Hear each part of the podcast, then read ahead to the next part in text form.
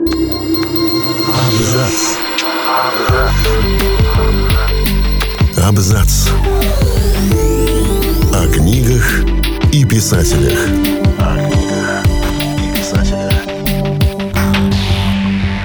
Всем привет, я Олег Булдаков, и сегодня я расскажу вам об Уильяме Голдинге и его самом знаменитом романе «Повелитель мух».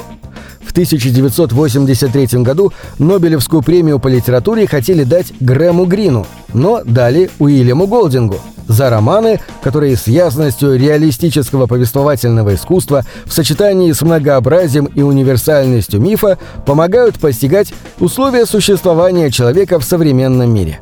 Один из шведских королевских академиков, Артур Лунквист, остался при своем. Голдинг – явление чисто английское, и его произведения не представляют существенного интереса. Другой академик ему возразил – Романы и рассказы Голдинга – это не только угрюмые нравоучения и темные мифы о зле и предательских разрушительных силах.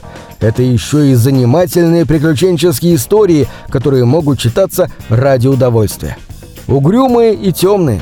Голдинга миллион раз обвиняли в том, что он мизантроп, не верит в цивилизацию и прогресс, и, читая его романы, человека хочется убить, а не любить. Как писатель, Голдинг начал традиционно для прозаика – со сборника стихов, который опубликовал в 1934 году, за год до окончания университета. Когда стал известным, он постарался, чтобы о его ранних стихах никто никогда не вспоминал. После Оксфорда Голдинг, работая в лондонском приюте для бездомных, неожиданно для себя начал писать пьесы.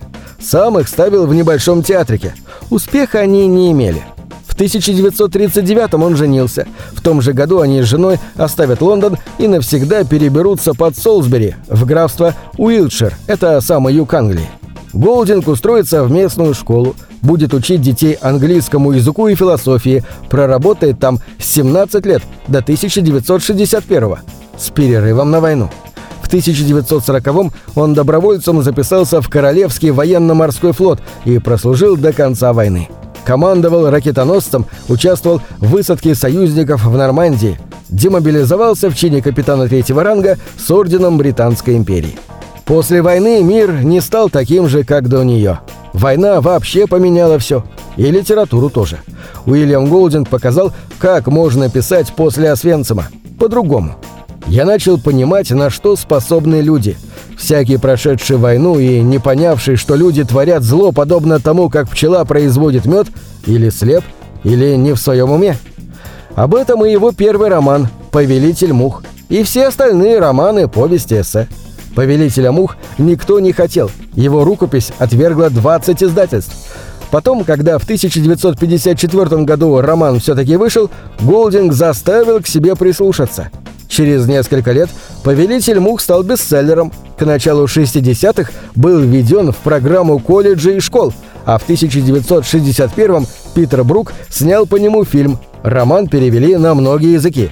«Повелитель мух» открыл дорогу к издателю и другим романам Голдинга, «Наследникам», «Воришке Мартину», «Свободному падению». Ободренный литературным признанием Голдинг, наконец позволил себе распрощаться с ненавистной преподавательской деятельностью, чтобы заниматься только литературой. И шесть лет, до того, как замолчать навсегда, занимался ею. В 1964 выходит лучший для кого-то его роман «Шпиль», в 1967 роман «Пирамида». Их успех был таким, что самым честным для Голдинга было замолчать, как сделал за два года до этого Селлинджер – Слишком много интервью, выступлений, встреч, впустую потраченных слов. Модный писатель, завтра надо будет рекламировать мыло. Голдинг-затворник просто жил. На гонорары со всех новых изданий. Проводил время с семьей, изучал древнегреческий язык и археологию, музицировал на фортепиано. Его уход из литературы был воспринят радостно, как сенсация – его похоронили, везде говорили о закате Голдинга, мировоззренческом кризисе, творческом тупике, что усталый пророк из Солсбери исписался, ему нечего больше сказать. Его неверие в цивилизацию человека поглотило его самого и литературу. В 1971 Голдинг прервал молчание и выпустил сборник из трех повестей «Бог Скорпиона», «Клон Клонка» и написанного еще в 1956 «Чрезвычайного посла». И потом замолчал окончательно.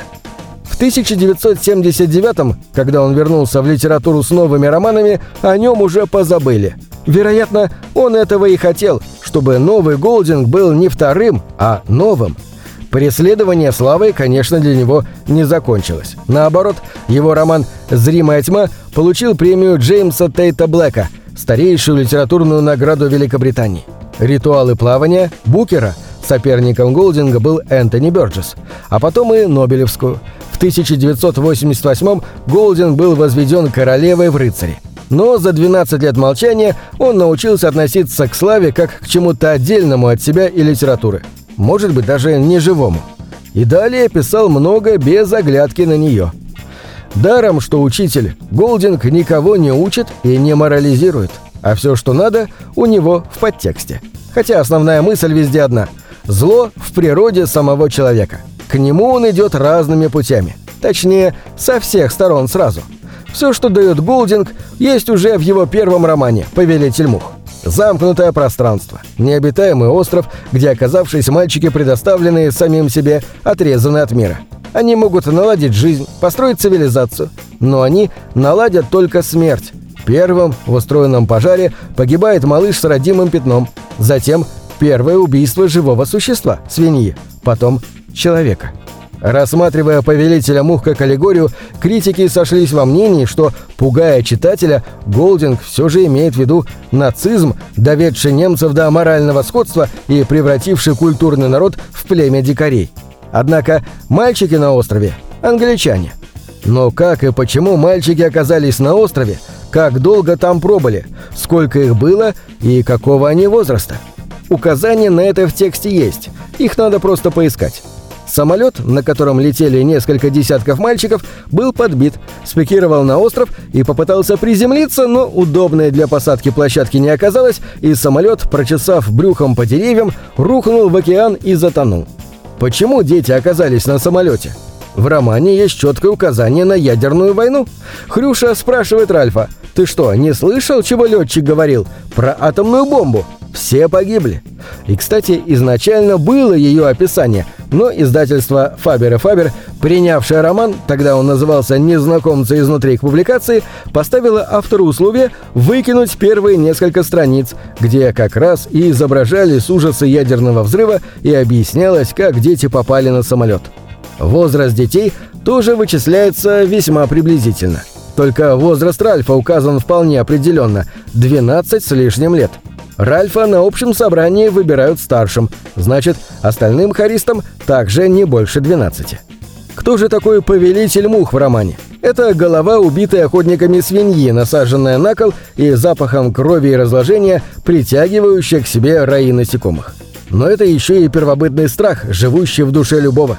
И одновременно, сколь цивилизован он ни был, древнейший зов крови к убийству, непреодолимый инстинкт хищника – Страх и ненависть – то, что древние греки называли одним словом – фобос. Голдинговские мальчики – те же мухи, слетающиеся на запах крови. Ощущение, что ты убил или можешь убить, пустить кровь живому существу или как-то причастен к убийству, магнетизирует их настолько, что они ни на йоту не задумываются, что делают, что будет дальше.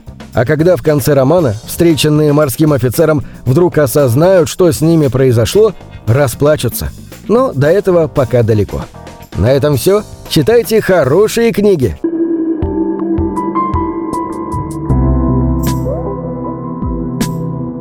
Книги — это двери, что выводят тебя из четырех стен.